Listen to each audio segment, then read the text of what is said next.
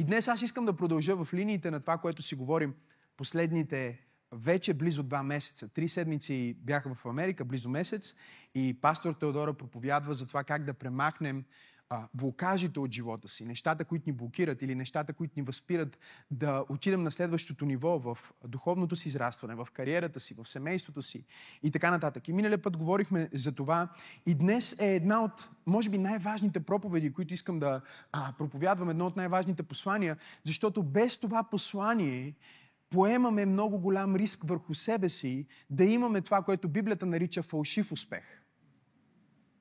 Искам да разбирате това. А, в, в Исус Навин, първа глава, 8 стих се казва тази книга на закона. Да размишляваш върху нея денем и нощем, да я имаш написана навсякъде, да бъде на устата ти, да бъде в ума ти и казва, защото така ще постъпваш внимателно според всичко, което е написано в нея и казва, така няма да имаш страх.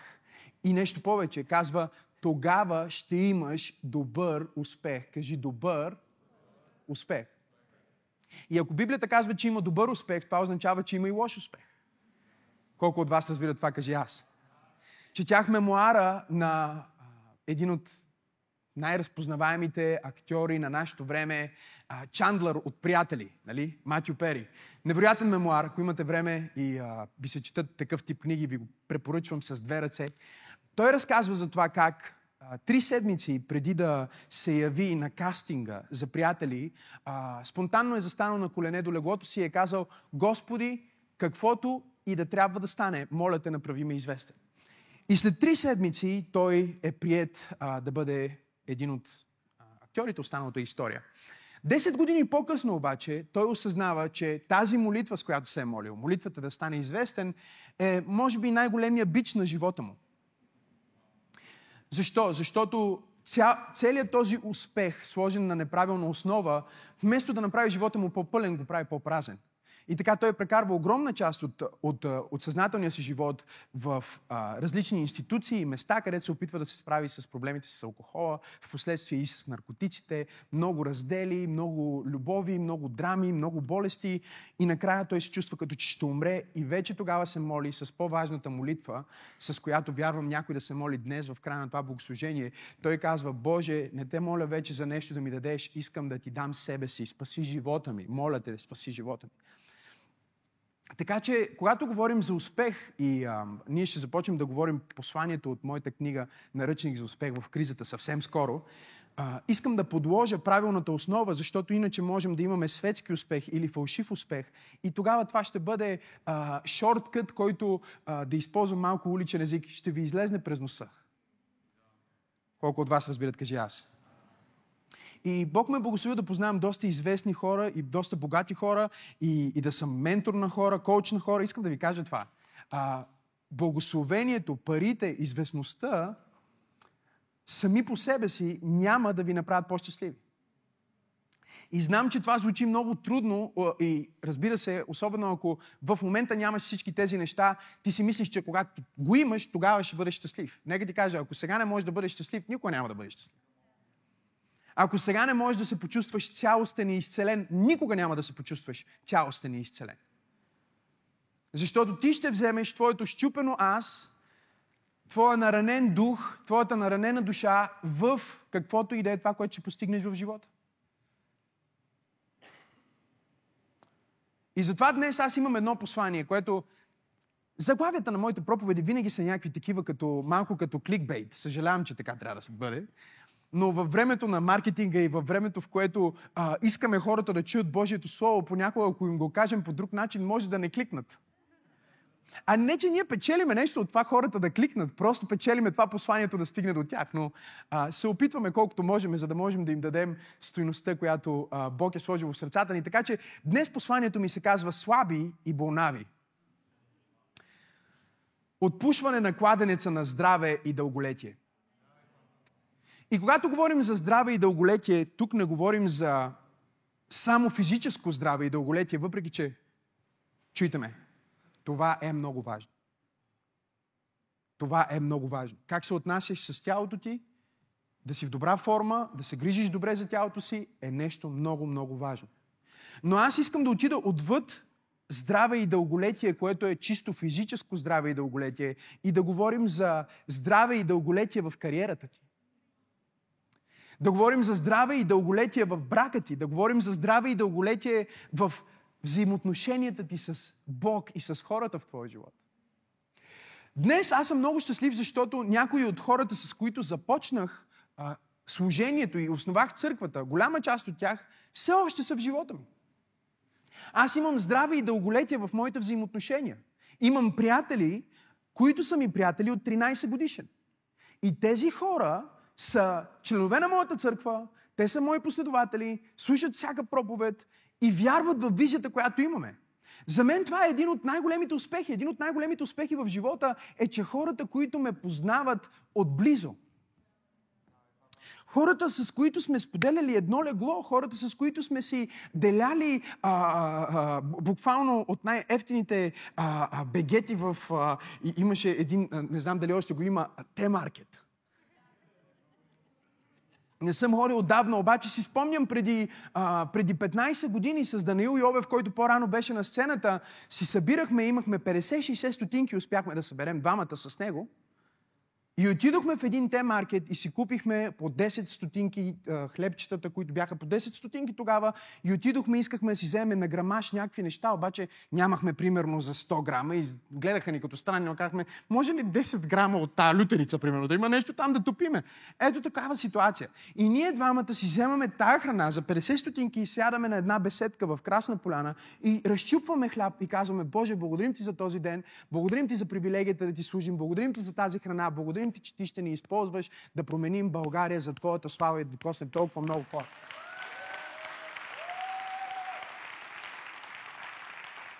И до голяма степен успеха, чуйте успеха и дълголетието е, се изразява в това, и здравето се изразява в това, че той е бил мой приятел преди 17 години, когато съм бил тинейджър и съм се къпал в квартирата му и сме спали на едно легло и днес той казва, това е моя ментор, това е моя коуч, това е моя духовен баща. И когато имаш хора, които са проследили твоя път от самото начало и след 15 години все още искат да бъдат около теб, които са те видели с 60 стотинки и с 60 хиляди и с 600 хиляди и с 6 милиона. Чуй, когато имаш хора, които са били с теб по целия път и те виждат Бог в живота ти и искат да продължат да градят мечтата, която Бог е сложил в сърцето ти, визията, която Бог ти е спуснал от небето, тогава ти имаш добър успех. Исус каза, какво е човек да спечели целия свят и да изгуби собствената си душа? Дълголетие, здраве и дълголетие вместо слаби и болнави. Нека да ви дам пасажа от Божието Слово, който искам да използвам днес. И този пасаж е изключително актуален, защото в края на нашето богослужение ние отново ще направим това, което християните в продължение на повече от 2000 години, откакто Исус Христос умря и възкръсна, са правили. А именно ние ще вземем от хляба и чашата, от елементите, които репрезентират Неговата вечна жертва и спасение и ще си припомним това, което Христос е направил за нас на Голготския кръст. Но пасажа ми се намира в 1 Коринтия Коринтияни 11 глава, 27 стих до 31 и там се казва за това, който яде хляба, става дума за този хляб, който символизира Христос. Става дума за този момент в неделното богослужение, в който църквата трябва да вземе от хляба и чашата и да си спомни за Исус Христос. Казва, когато а, някой взема от хляба или пие от Господната чаша недостойно, ще бъде виновен за грях против тялото и кръвта на Господа. Ще обясним какво значи това след малко спокойно. Но да изпитва човек себе си, кажи себе си, и така да яде от хляба и да пие от чашата, защото който яде и пие без да разпознае. Без да разпознае, без да разпознае Господното тяло, той яде и пие осъждение на себе си. Кажи себе си. По тази причина мнозина между вас са слаби, кажи слаби, и болнави. Слаби и болнави. Трябва да отпушим кладенеца на здраве и дълголетие. И вижте какво казва след това. А казва, доста от вас са и починали. Хора, които не е трябвало да умират, са умрели преди времето си. Защото не са се отнесли към своето здраве а, духовно, емоционално и физическо. Тук ли сте хора? Подобаващо. Те са подценили а, кръвта на Исус, те са подценили жертвата и са си помислили, че щом съм вярващ, значи тези правила не въжат за мен. Това, че аз имам вечен живот, значи, че не трябва да акцентирам на този живот.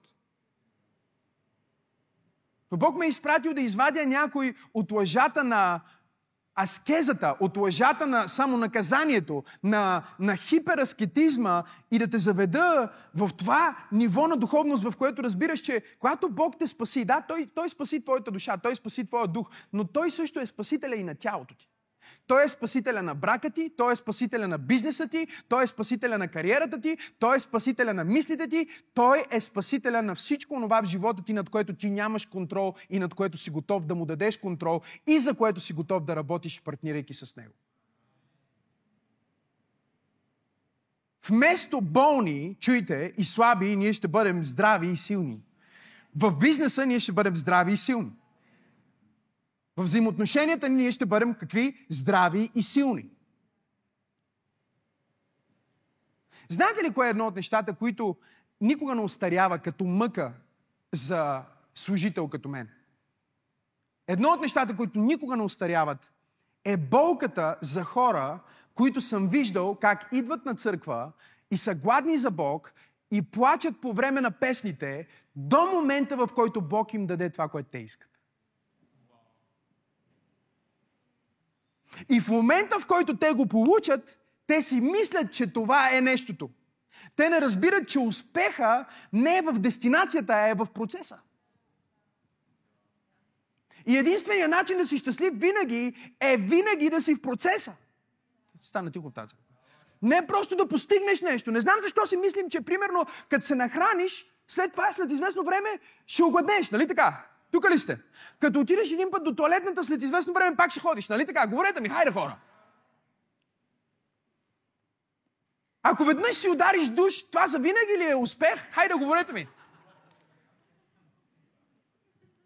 Не, знаеш, че когато си гладен и се нахраниш много добре, след известно време пак ще огладнееш и пак ще ядеш. Знаеш, че когато си се изкъпал, пак ще трябва да се изкъпеш. Нали така? Знаеш, че ако отидеш един път на фитнеса и един път постигнеш добра форма, това няма да трае за цял живот, трябва да го поддържаш.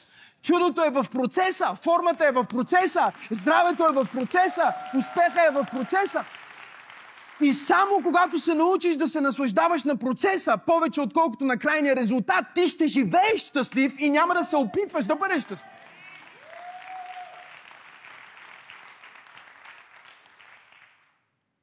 Коринската църква е църквата, която е получила всичко.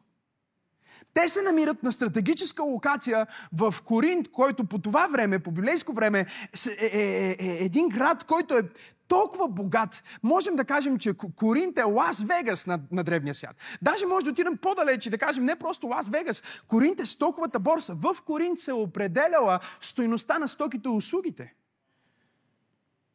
Там са казвали, ето колко струва това. И това се превръща в стандарт за целия свят. И съответно имаш изключително богати, влиятелни, успешни, вижте ме, успешни хора в тази църква. И апостол Павел им пише първото писмо, за да им каже, че е шокиран от начина по който те живеят. Защото цялото нещо, което са постигнали в живота и всичкото ухолство, което имат, и цялото изобилие, което имат, им пречи всъщност да разбират истинския смисъл на живота и да се наслаждават на това, което Бог прави. И казва, вие трябваше да имате дълъг живот, вие трябваше да бъдете най-щастливите, вие трябваше да бъдете най-успешните, а вместо това сте слаби и болнави. Вместо това, някои от вас дори умират преди времето си. И една от причините да умирате преди времето си е, че първо не сте разпознали себе си и после не сте разпознали Бог. Не знам дали сте тук днес. Нека да ти кажа, нищо няма да те държи в нещастие по-дълго от ниско ниво на себе познание. Когато искаш нещо и не знаеш защо го искаш, защото не познаваш себе си. О, Боже мой! Когато правиш нещо и не знаеш защо го правиш, защото не познаваш себе си. Когато си ядосан на нещо. И дори не знаеш защо си ядосан или защо си раздразнен, защото не си стигнал до високо ниво на себе познание, ти никога не можеш да имаш истински успех, докато не познаваш себе си. И тук веднага религиозните християни ще бъдат и ще кажат, пастор Максим, ние сме дошли на църква, за да ни кажеш, че трябва да познаваме Бог. Но аз съм дошъл, за да проповядвам на някой в църква пробуждане и да кажа, че познаването на мен води до познаване на Бог. И познаването на Бог води до познаване на мен.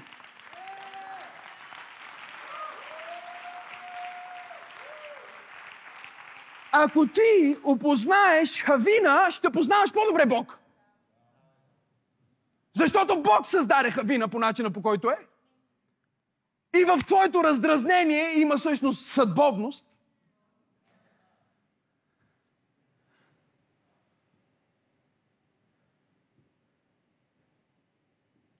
В твоето раздразнение има призив – но ако ти не знаеш защо си раздразнен, ти ще си мислиш, че просто това е твой темперамент или ти си просто негативен. Не, не си негативен, а си призован да бъдеш избавител, освободител, спасител на онова, което те дразни в света. Но докато ти не познаваш себе си и не си минал през пустинята, ти ще си мислиш, че всъщност връждата между египтянина и еврейна е това, което те дразни. Библията казва, Моисей видя един ден как един египтянин бие един еврей. И отиде за да спре по боя над еврейна и уби египтянина. И това го заведе в 40 години бягство от затвора. Всъщност, когато Моисей видя как тези двама мъже се бият, той не видя нещо просто извън себе си. Той видя нещо в себе си. Защото той е роден еврейн, но израснал като египтянин.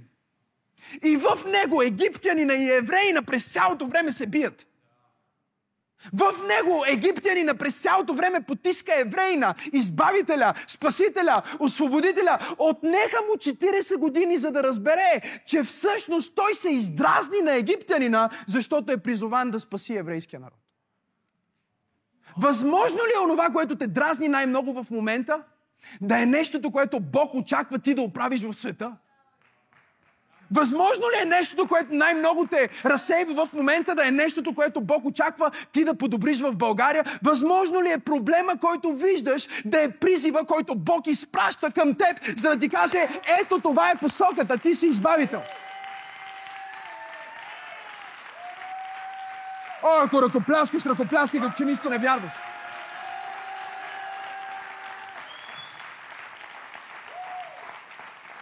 Защо си болен и слаб и блокиран, при положение, че същата сила, която възкреси Исус Христос от мъртвите, живее в теб?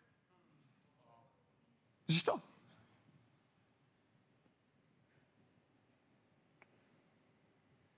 Защото имаш ниско ниво на себепознание и ниско ниво на богопознание. Нека ви го кажа така. Богопознание води до себепознание и себепознание води до богопознание. Работи в двете посоки.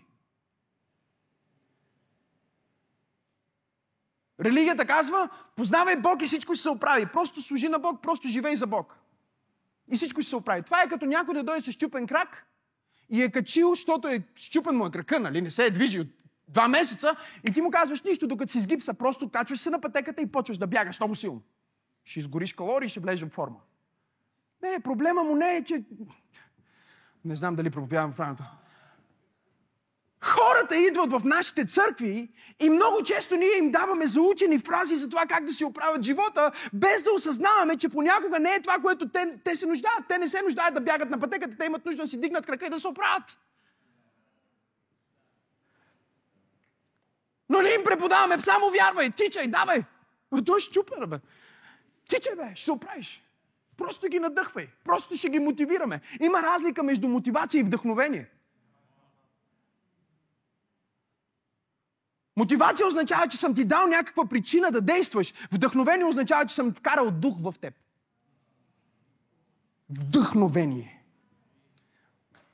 Чуй, причината ти може да се промени, обстоятелствата ти може да се променят, живота ти може да се промени, но ако духът на вяра е в теб,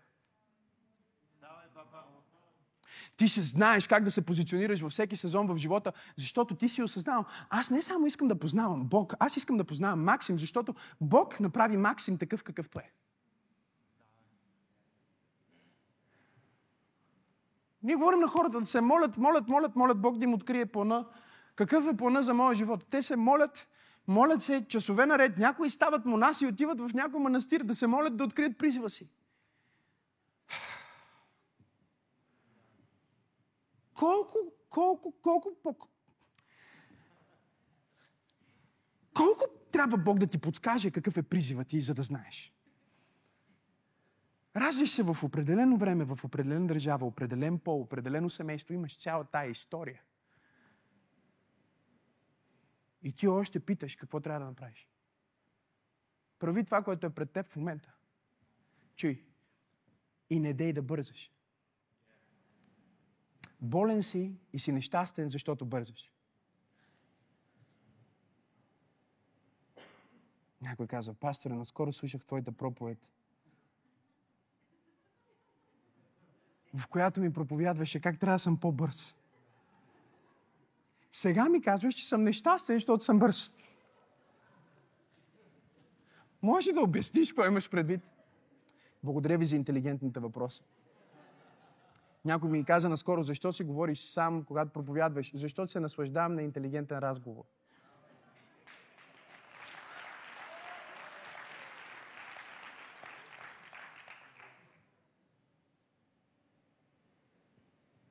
През 1960 година Папуа Нова Гвинея е една от последните страни на планетата Земя, в която канибализма официално е забранен.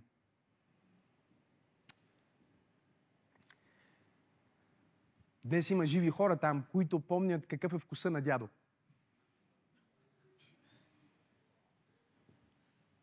И причината да забранят канибализма е една епидемия, на Гурия или Гуру се нарича болестта, която започва в едно племе, наречено Форе. Племето Форе смятали, че в момента, в който почине, например, а, бащата в дома, дядото, мъдреца на, на, на, на цялата общност, има начин те да вземат неговата мъдрост и знание и опит по-бързо.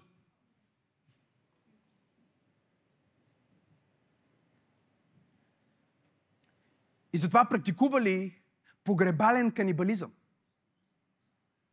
Тоест, когато вожда на племето, най-мъдрият човек, който знае цялата история, който знае кои билки лекуват, кои не лекуват, какво трябва, как да се живее и какво трябва да се прави, умира, те вземат младите хора, децата, епидемията е била специално между млади хора и деца, вземат и изяждат мозъка на дядото.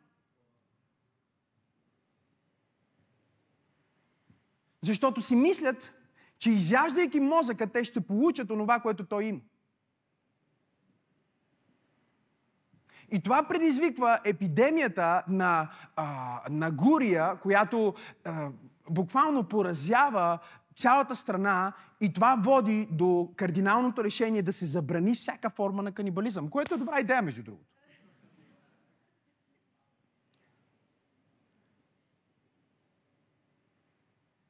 Разказвам тази история, защото ние живеем в поколение в момента, което си мисли, че само защото е намерил отговора в Google и го е консумирал, вече знае и е получил информацията, която тези са събирали години, години, години наред. Тоест, ние си мислим, че имайки повече информация, живота и качеството на живота ни ще се промени, но вместо това имаме епидемия от гурия – епидемия от гурута. От хора, които пишат блогове, правят статии, създават подкастове и говорят за неща, които не разбират, които не са опитали, за които не са размишлявали, които по никакъв начин не са факт в техния живот.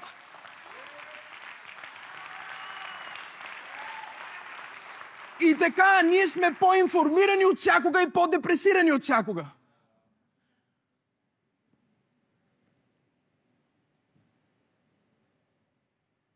В Америка днес живее първото поколение, което родителите погребват децата си.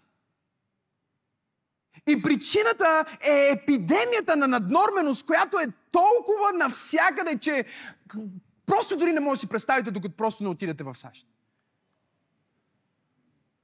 Прилича на някакъв такъв филм. Имаше едно време един анимационен филм, не, не знам как се казваше. Уоли ли беше? Да, дето хората са едни дебели такива и се движат, не, не, не могат, те са, те са атрофирали. Аз бях в, в, в Тампа, в, в, в един увеселителен парк в Тампа и влизам в, в, в, в, в парка и на входа даваха едни малки моторчета, които отпред имаха като бюро за ядене.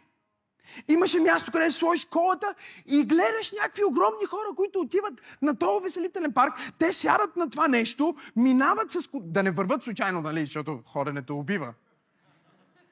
Нали? А, отиват, спират, взимат си бургера, взимат си картофките и докато отидат да се качат на следващата катерушка, те отиват с моторчето, за да не ходят.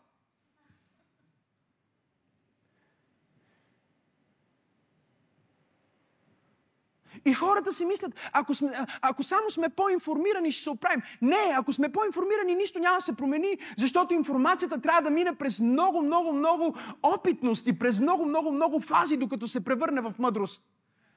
И така ние сме буквално поколението, което се дави в информация и умира от глад за мъдрост. Умира от глад за нещо, което е истинско, нещо, което е живото променящо, нещо, което е радикално, нещо, което наистина може да промени света. Имам ли пет човека в църква пробуждане, които знаят, че те имат това нещо вътре в себе си? Епидемия от информация. Чуйте ме! Всеки пушач знае, че пушенето убива. Пише го на цигарите.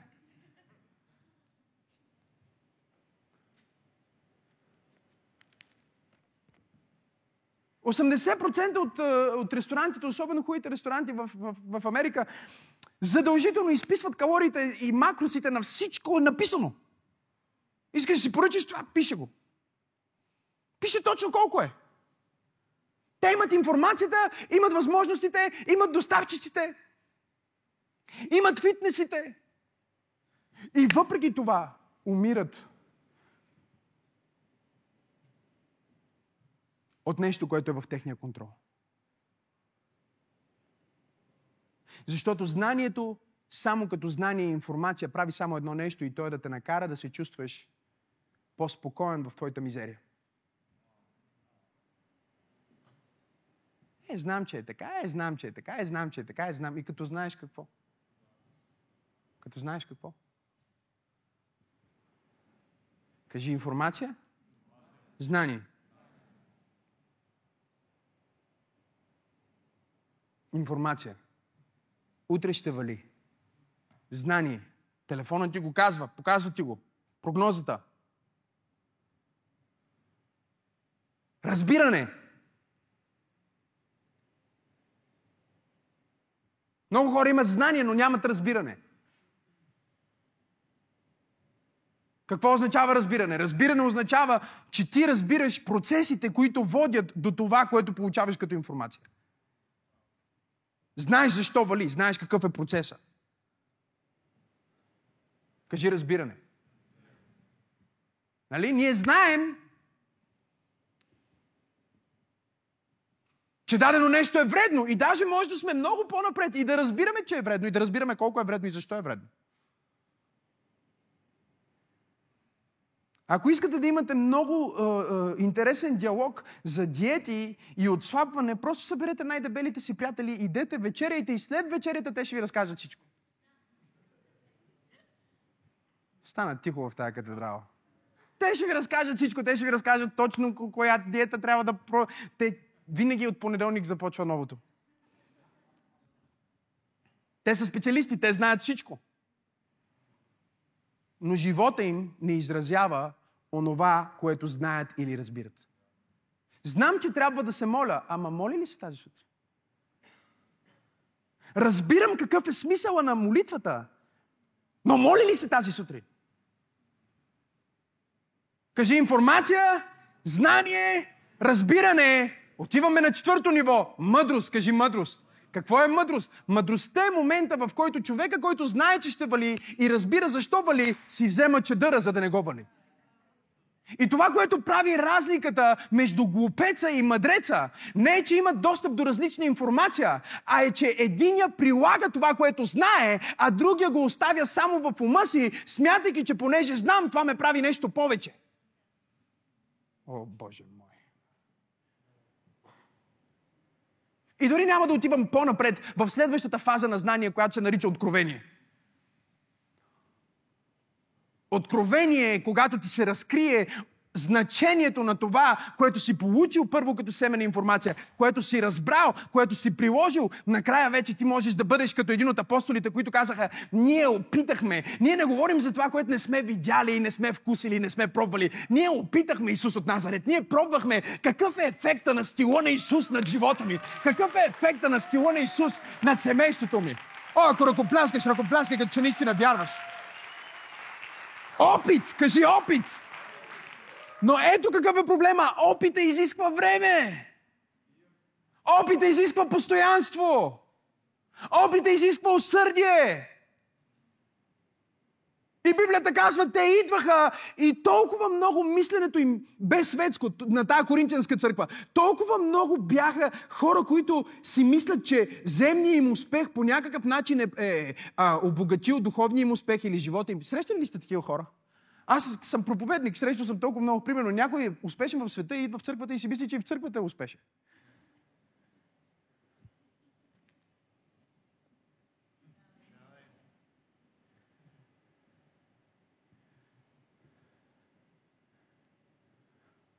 Какво означава, какво означава да бързаш бавно? Означава да не търсиш прекия път. Не знам дали си тук днес. Едно е да бързаш, да се движиш скоростно, да бъдеш фокусиран и, и интензивен за това, което знаеш, че е правилно. Съвсем друго е да търсиш прекия път. Когато ти търсиш прекия път, винаги ще отнема по-дълго, отколкото когато вземеш правия път. О, има хора в тази църква, които знаят. Има хора в тази църква, които знаят. Има хора в тази църква, които знаят какво проповядвам днес.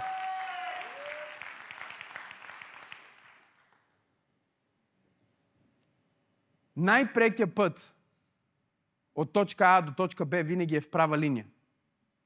Нали така? Говорете ми. Тоест, ако аз искам да стигна от точка А до точка Б, трябва да намеря начин да не обикалям в кръг. С мен ли сте? Говорете ми. Но когато аз търся прекия път към забогатяването, когато аз търся прекия път към това да бъда в добра форма, когато аз търся прекия път към това да имам смислено, качествено взаимоотношение с моя партньор, прекия път винаги е дългия път.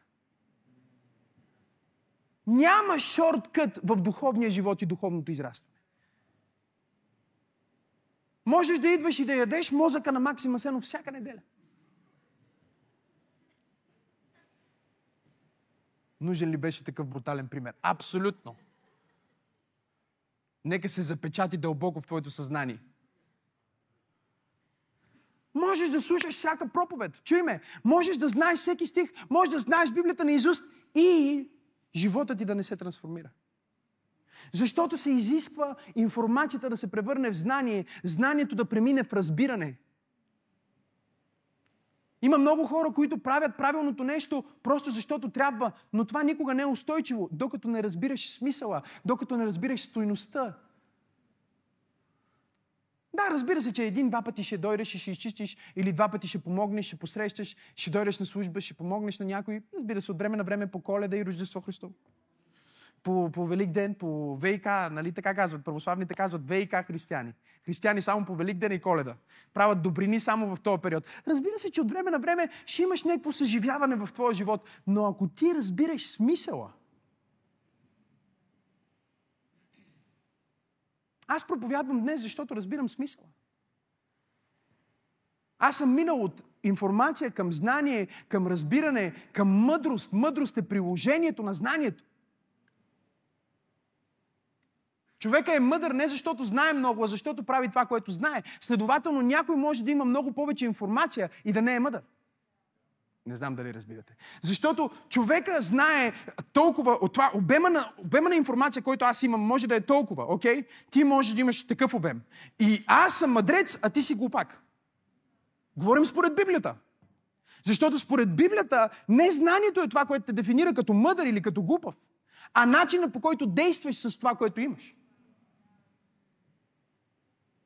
И апостол Павел говори на тия коринтияни и казва, вие имате толкова много, знаете толкова много, разполагате с толкова много, финансово много, културално много, локацията ви е много, гледките са ви много, всичко ви е много. И въпреки това сте слаби и болнави. Не сте изградили живота си устойчиво. Защо? Защото не сте отделили време да разбирате това, което правите, да разпознавате, че всъщност, когато вие разчупвате този хляб и пиете от тази чаша, вие не правите просто някакъв глупав ритуал. Вие си припомняте онова, което Божия син е направил за вас на Голготския кръст и вие преживявате от начало Неговата сила, Неговата слава и Неговата способност в вашия живот. О, ако ръкопляскаш, ръкопляскаш, че наистина вярваш и го осъзнаваш. Когато осъзнаваш стойността, когато размишляваш за стойността, това увеличава стойността.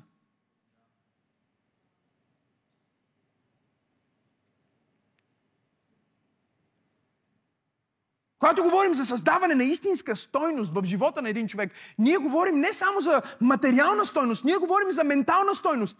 Никой в тази стая и на тази планета не може да му убеди, че стойността в съзнанието на един човек е по-малка от стойността в материалното му състояние.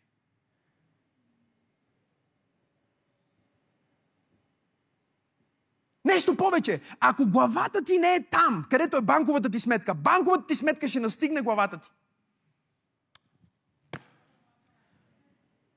Чуйте ме много добре. Аз познавам хора, които са се родили в богато семейство и бързо след като бащата умре, те, те стават бедни. Не знам дали сте тук днес. Защото главата ти, мисленето ти е това, което определя температурата на твоя живот. Кажи, моя начин на мислене е термостата на моя живот.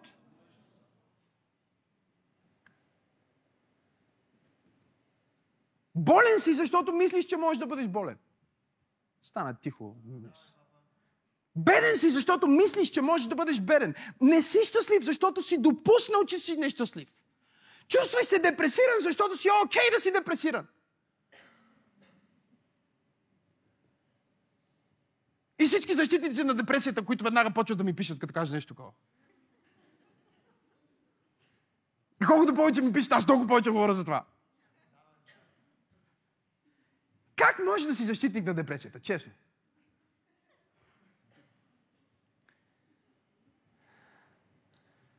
Ама не, ти не разбираш, има хора, които страдат. Те наистина имат физиологично състояние. Знаеш ли какъв е процента на хората, които наистина имат физическата причина да бъдат нещастни и депресирани? Много е малък сравнение с процента на хора, които казват, че се чувстват зле и че са просто депресирани. Мислене! Кажи мислене! Гледах интервю с сър Ричард Брансън и го питат, а, а, питат го, как ви се отрази COVID? Много зле. Какво се случи по време на COVID? Ами всичко пропадаше. Мислихме си, че ще свърши света. Точно бяхме пробвали а, нали, да, да, да, да, да отидем до звездите, да тръгнем към звездите, сложихме си тази голяма мисия. И един от опитите им свършва трагично. Има човек, който губи живота си. Интервюиращ го пита как се почувства, когато ти звъннаха и ти казаха, че някой, който работи с теб, за теб, за постигането на твоята мечта, Virgin Galactic, е умрял в опита. И Брансън казва, много зле. Вика, никога не съм разбирал депресията, но по време на COVID за един период бях депресиран. Но когато бях депресиран, си спомних какво майка ми ми казваше и си спомних как майка ми се отнасяше, когато се чувствах тъжен. Тя не си позволяваше такива неща. Това поколение, което живя Втората световна война, те нямаха този начин на мислене. След три дни се изтупах и се изправих и казах, let's do it, нека да оправим ситуацията. Камон, имам ли пет човека в църква по които казват, Моето мислене няма да ми позволи да остана посредствен. Моето мислене няма да им позволи да остана депресиран. Моето мислене няма да им позволи да остана беден. Моето мислене е различно. Отдалил съм време да разпознавам, кажи разпознавам, да размишлявам, кажи размишлявам. Нека ви дам нещо, което ще промени живота ви. Готови ли сте? За каквото размишляваш, към това се приближаваш. Един ден копаех в двора ни, в махалата, в къщата. Войчо ми обичаше да ми дава работа. Значи цял ден работиме, нещо, което той си измисля, каквото и да е. Просто колкото да ме държи ангажиран. Идва време за почивка. И аз спирам за малко, за да си почина. И той ме гледа и вика, какво правиш? Викам, почивам си. Айде, докато си почиваш. Викам, как така докато си почивам? Ето, докато си почиваш си, не? Изкопай тук една линия. Викам, викам, Войчо, за какво да копая тази линия? Викам, докато почиваш.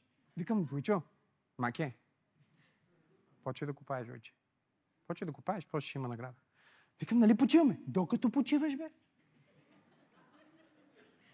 Не ти казвам да работиш силно, полека, полека. Докато почиваш. И аз си копая с кирката. Дори не знам за какво копаеме. Вадичка ли ще правиме? Тунел ли ще правиме? Какво копае? Имах знание, информация, но нямах разбиране. Копая. И си мисля, а, един ден. Един ден, като повядам с Тим Стори. Как ще разказвам тази история? Един ден, когато съм лайф коуч на звездите, как ще разказвам тази история? Един ден, когато водя най-бързо разрастващата се християнска общност в България. Как ще разказвам тази история? И чуйте, чух Божия глас. Не знам дали вярвате или не вярвате, но аз вярвам. И ето какво ми каза. За каквото размишляваш, към това се приближаваш. За какво мислиш ти, докато копаеш твоя кладенец? Докато копаеш твоя живот, докато обработваш твоето взаимоотношение, мислиш ли, о, това никога няма да стане? Твоите мисли със себе изпълняващо се пророчество.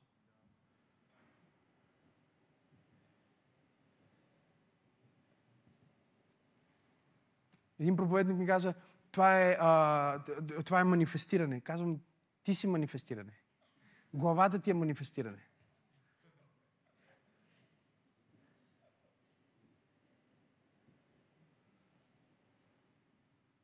Учените са доказали, че в мозъка ни има една система, която се нарича ретикуларна активираща система.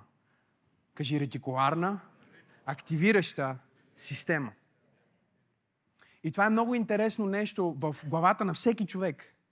Понеже ние не можем да бъдем в съзнание за твърде много неща едновременно. Света, живота ни, ако сме в съзнание за много неща, просто компютъра, мозъка, ще прегрее. Колко от вас разбират, кажи аз. И затова мозъка има този филтър, тази система, тази ретикуларна активираща система, която казва в определен момент от живота ти можеш да фокусираш и да размишляваш и да, да имаш в съзнанието ти само 7, 8, 9 неща. Тоест ти не можеш да бъдеш в съзнание, докато слушаш тази проповед за абсолютно всичко, което се случва в тази стая, или за всичко, което се случва в София, или за всичко, което се случва в България, или за всичко, което се случва на планетата. Ти ще гръмнеш само ако се замислиш за това колко деца днес умират в Африка от глад. И така ти усещаш само това, за което си в съзнание, кажи съзнание. Но ето какво прави тази система. Това, което тази система прави е, че онова, което ти слагаш като настройка на филтъра, чрез фокус, чрез размишление, започваш да го виждаш толкова повече в живота ти.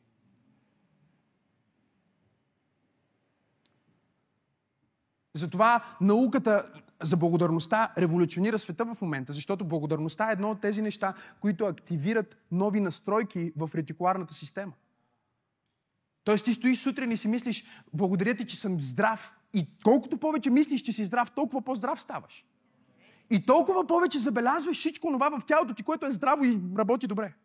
И ако ти ставаш сутрин и си мислиш, леле колко съм зле, леле колко ме боли, толкова повече те боли и толкова по-често ще те боли и толкова повече ще си в съзнание за това, което те боли и толкова повече болка ще имаш.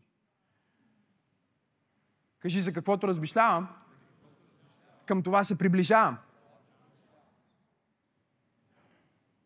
В момента се огледате и просто а, потърсите червено в, в, в, в тая зала, червено, цвета червено, може да се огледате за 10 секунди, искам да намерите нещо червено и да преброите колкото се може повече червени неща.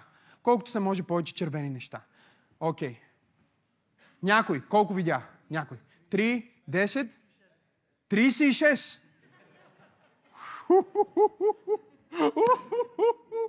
Добре, 36. А колко сини видя? Нула.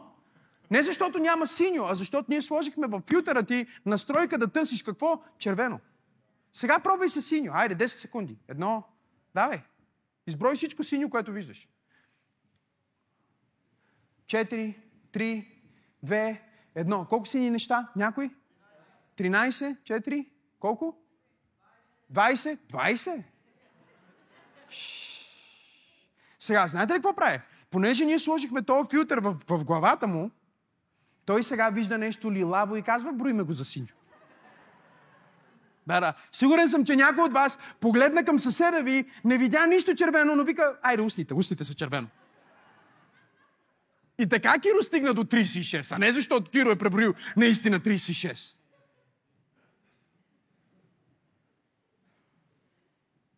За какво си благодарен? За какво размишляваш? Успяваш ли да спреш в живота ти и да кажеш какво имам, за какво благодаря, какво виждам, какво настройвам в главата ми да вижда повече? Или си жертва на собствения ти ум, програмиран с неправилните филтри и каквото и да става в живота ти, защото съм виждал и такива хора. Колко от вас познават такива хора? Каквото и да става, най-хубавото нещо може да се случи на този човек и пак той е негативен. Не е щастлив.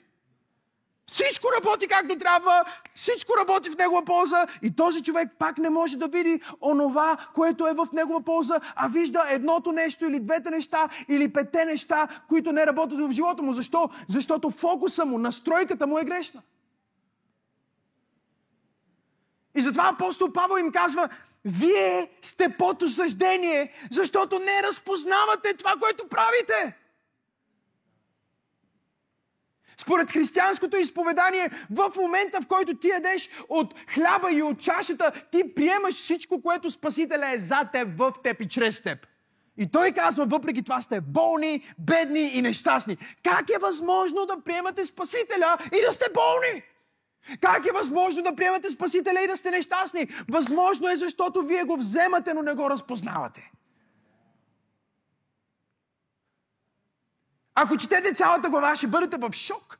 Защото всъщност той им казва, вие, говориме за една от най-богатите църкви в древността, вие не ядете вкъщи, защото знаете, че ще има причастие в църквата и отивате да пиете от виното. Тук ли сте хора? Аз си мислих, че само в България се случват такива неща.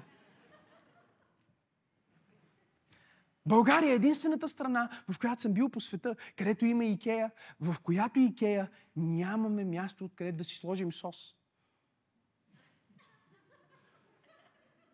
Имахме в началото. Във всяка Икея, ако не сте били, нали, взимаш си храна, отиваш да ядеш и има си място, където има сосове. Слагаш си кетчуп, майонеза, горчица, нали, колкото искаш. Или по-скоро колкото трябва в момента. В България, когато отидеш да си вземеш сега в Икея храна, няма такава станция, ами на касата, жената на касата ти слага едно-две сосчета, за да можеш да хапнеш. Знаете ли защо? Защото всеки ден, от сутрин до обед, имаше нашите мили съграждани, които отиваха с буркани.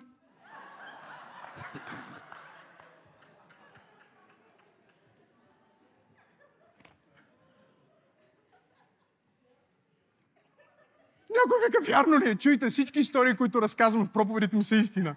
Няма нито една измислена. Ако е измислена, ще ви кажа, че е измислена.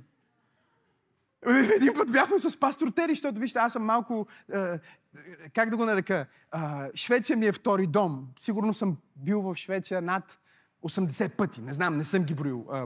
Проповядвал съм много пъти в Швеция, имам много близки приятели, учил съм там. Скоро ще представям книгата също в Швеция. Така че Швеция ми е като втори дом и харесвам Икея по определени причини. Кефи ме, когато си пазаруваш, да можеш да спреш, да пиеш едно кафе, дори да хапнеш нещо малко. Вау! Отиваме с пастор Тери един ден. Гледаш вътре пълно с хора. Кажеш си, какво става? Нещо раздават ли? Не, не го раздават официално. Една бабичка си вади термоса от чантата. Има кафе, фри рефил. Тя си купила едно кафе и сега зарежда за вкъщи.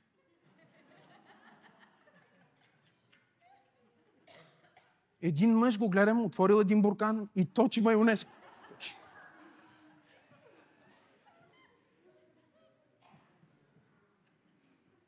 Една друга баба втори буркан с кетчуп си помня. Пълни буркани с кетчуп. Пълнат го в чантата. По едно време вече отивам в Икея, оглеждам се, няма я станчета за сос. Около кафе машината са сложили ограда.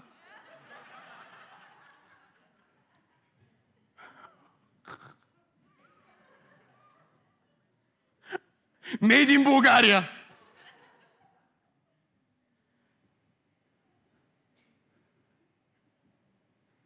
Защо? Защото мисленето им, че ще свърши. Ако така и така хората всеки ден, там, всяка седмица, ще има си сложите другия път. Но мисленето им, че ще свърши. И понеже мислят толкова много, че ще свърши, накрая взе, че свърши. Прецедент. Кажи за каквото размишлявам. Кажи го силно, за каквото размишлявам. Към това се приближавам. Кажи, моите мисли са термостата на този филтър. Кажи, аз определям буквално как виждам света.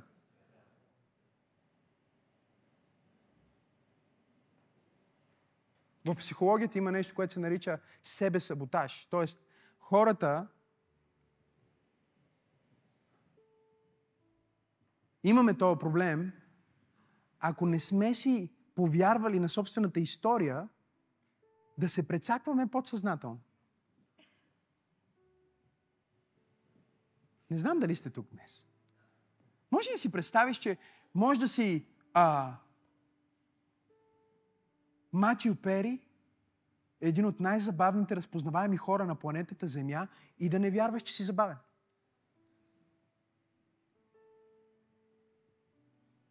Да караш милиони хора да се смеят.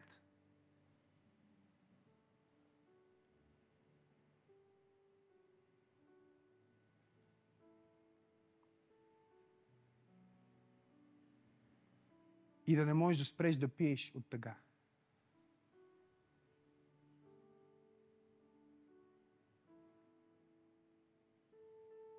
В книгата си разказва в, в, в поредния луксозен затвор, той така ги нарича. Центрове, в които отива за да спре да пие или да спре да се другира. Вика, аз знам повече от психолозите. Аз сядам с психолога, аз мога да му обясна защо това ми случва. Вика, аз знам по-добре. Аз знам какви... Аз знам точно защо съм алкохолик. Аз знам, че не трябва да бъда алкохолик, но не мога да спа. И докато целият свят се смее и се кефи и казва вау, за приятели един от най-великите сериали на всички времена, промени въобще индустрията, Чандлър Бин си бие главата в бетона и се опитва да се самоубие.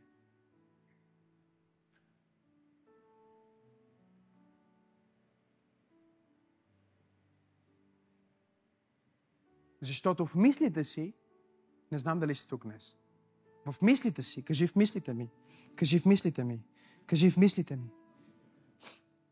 Библията казва, както мисли в сърцето си, такъв е той. Както мисли, такъв е. Както мисли, такъв е. Както мисли, такъв е. Погледни човекът и му кажи как мислиш за себе си. Кажи му как мислиш за взаимоотношенията си. Как мислиш за бизнеса? Как мислиш за живота? Как мислиш? Кажи му как мислиш. Кажи му как мислиш. Кажи му защото както мислиш, такъв си. Ръкопляскай, ако вярваш. Хайде. О, ако ръкопляскаш, ръкопляскай, като че наистина вярваш. Пасторе, как да настроя моя фокус? Библията го преподава. Учените го доказват. И духовниците го потвърждават. Благодарността е най-бързия начин да настроиш твоя ум на друга частота.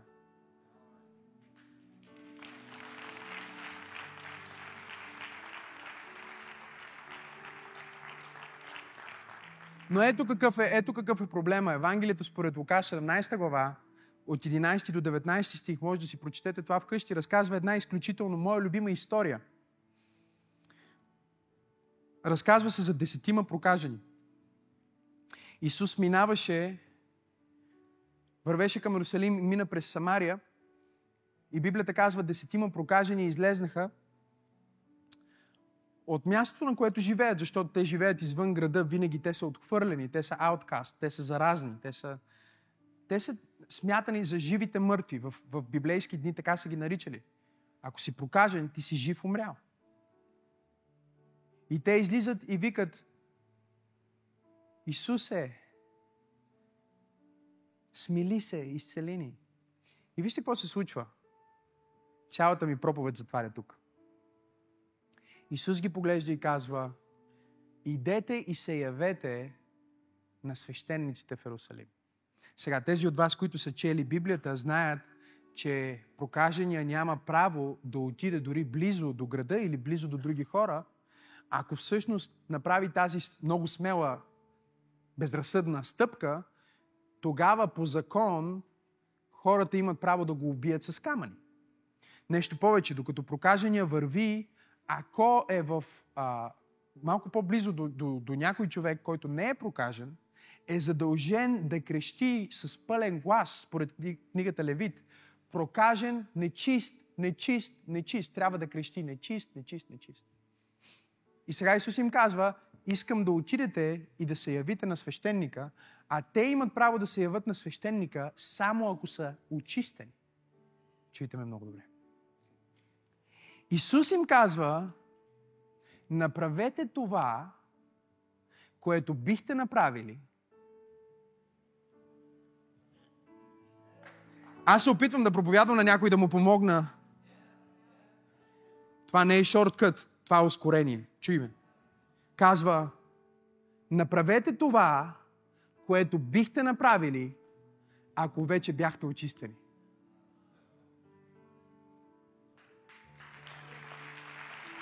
Направи това, което би направил, ако вече си успешен. Проблема е, че хората чакат да станат успешни, за да действат успешно. Исус му каза, Исус им каза, направете сега това, което бихте направили, ако не бяхте прокажени. И евангелистът го казва много силно, защото казва, докато вървяха. Нека го покажа.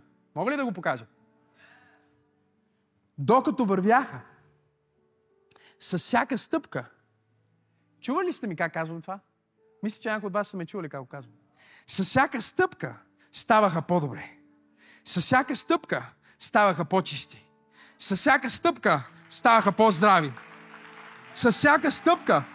Чуй, стъпка, мога ли да проповядвам малко? Нека го проповядвам. Чуйте. Стъпка, по стъпка, по стъпка, по стъпка, постъпка с всяка следваща постъпка.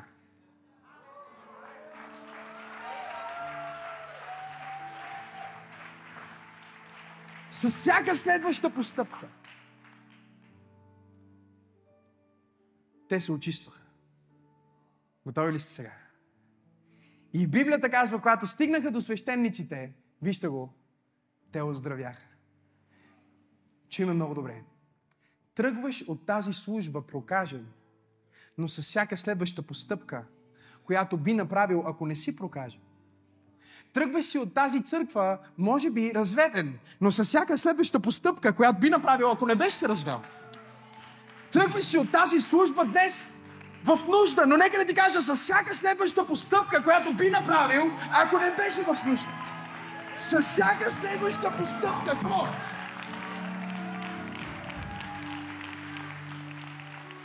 О, аз бих викал, ако бях на твоя място. Аз бих се освободил, ако бях на твоя място. Аз бих дал слава на Бога, ако бях на твоя място.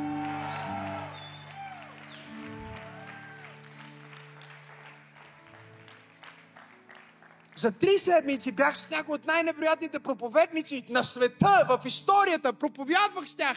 Един от тях ме вози до службата ми.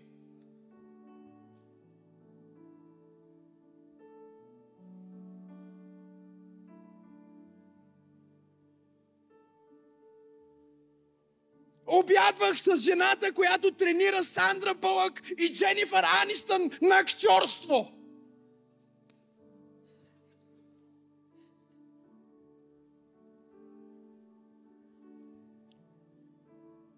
Един млад проповедник ме гледа и ми пише, какво става? Единия ден си там, другия ден си там, трети ден си там, трети ден си там.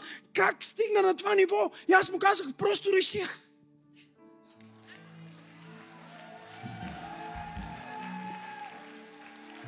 О, Боже мой, аз се опитвам да проповядвам на някой. Аз просто реших, че ще действам. Ще стъпвам като че съм здрав. Ще стъпвам като че съм изцелен. Хей! Имам ли пет човека днес? Ще давам като че имам. Ще се моля като че има отговор. Ще проповядвам като че има хора. Ще служа като че ще донесе промяна. Ще удрям като че не удрям въздуха, а удрям право в. Come on, somebody. Кажи за всяка следваща ти си това, което мислиш, че си. Ти си това, което казваш, че си. Нека ти кажа нещо. Ти си това, което правиш.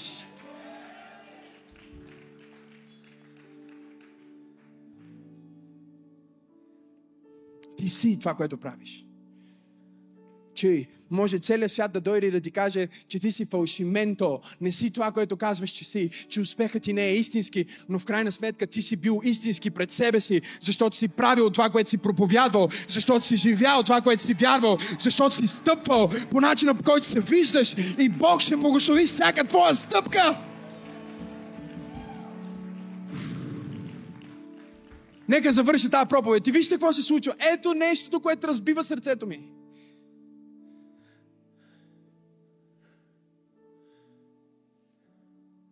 Но един от тях. Колко? Колко? Колко? Колко? Един. Като видя, че се е очистил, се върна обратно и падна в краката на Исус и му благодареше. Само един беше благодарен.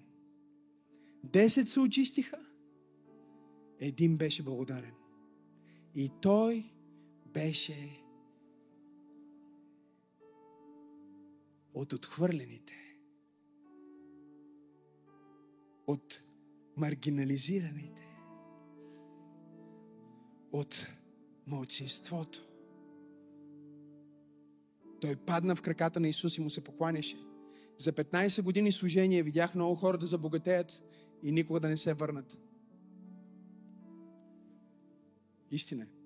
За 15 години служение видях много хора да си оправят живота и никога да не се върнат да кажат благодаря. Много хора идват при Бог само за да им оправи нещата и след това бягат от Него. Те не разбират, че са оправени, изцелени с цел.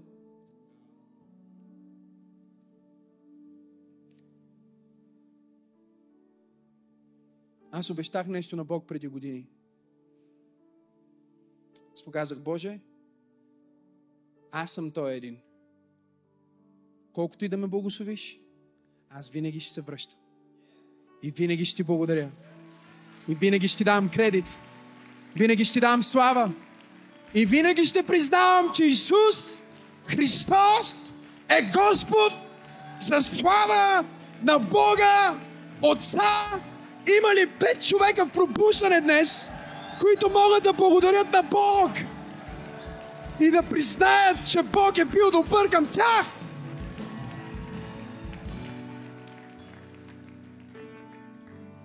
Бутни човекът му кажи, не се забрави. Кажи му, не се самозабрави. Искате ли да ви кажа нещо брутално? Да завърша тази проповед брутално, искате ли? Минахме през всички, говорихме за канибализъм, говорихме за... А, може ли да е по-тежко? Може. Винаги може още. Когато си прокажен, едно от първите неща, които почват ти се случват, когато проказата се развива, е, че ти падат пръсти, носа ти пада, едното ти охоли.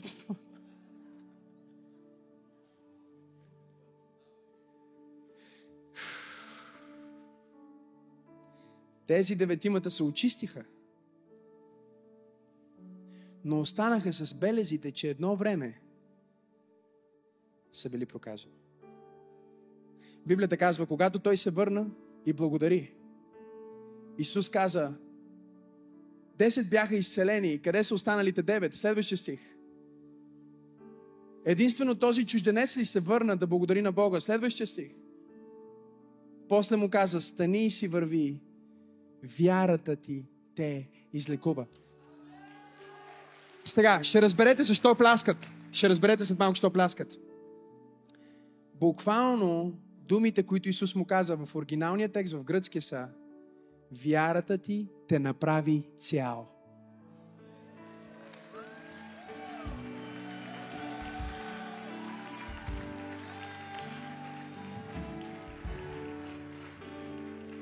Девет се очистиха, но имаха белезите, че са били прокажени. Само един, който се върна да благодари, получи втори шанс да живее живот, като че никога не е бил прокажен. Аз пророкувам на някой благодарен човек под звука на моя глас, че ти ще живееш живот, като че никога не си бил болен, като че никога не си бил разверен, като че никога не си отпадал, като че никога не си бил на улицата. Имам ли пет човека в църква пробуждане, които казват, аз ще бъда благодарен и бидейки благодарен, ще активирам силата на изцеление за целия ми живот, цялата ми история и цялото ми семейство. Извикай, ако това си ти. Come on!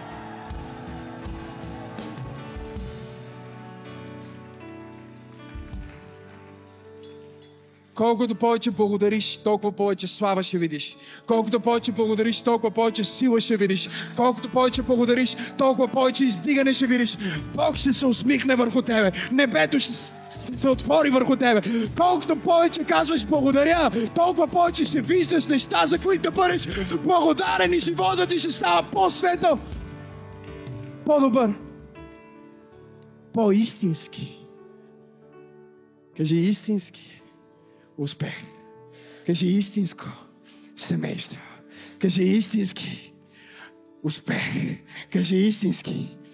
Истински. Кажи истински. Кажи не искам фалшив. Кажи не искам на поръхността. Кажи не искам да стоя без уши, без нос. Кажи не искам да изглеждам пребит. Кажи не искам да съм слаб. Кажи днес е моя ден, в който аз активирам силата на благодарността, за да имам истински качества успех. Започва с Исус. Започва с Исус. Започва с Исус. Днес ти можеш да избереш да вземеш само принципите или да приемеш персоната. Исус Христос не е просто добър учител. Той е квинтисенцията на съществуванието. Той е животът и в него е светлината. И Той направи всичко. Той се въплати, Той умря на кръст, за да ти даде дъра на вечен живот. Безплатно. Но Той не може да ти даде подарък, който ти не искаш. Затова създаде църква, затова призва хора, като мен, като хората в тази зала. Нашата работа е да ти кажем, че принципите на Исус са невероятни. Но персоната на Исус всеки ден няма нещо, което ще направи по-пълен, по-цялостен и по-щастлив от това да имаш Бог в сърцето ти. Толкова съм щастлив, че слушате посланията, които споделяме в този YouTube канал. Можете да ни подкрепите, като коментирате, като споделяте и разбира се, като давате ресурси на линка в описанието. Вашите дарения ни помагат да достигнем до повече хора, точно като вас, с вдъхновяващото послание на вяра и любов, което носим. Абонирайте се и ще се видим в следващото послание.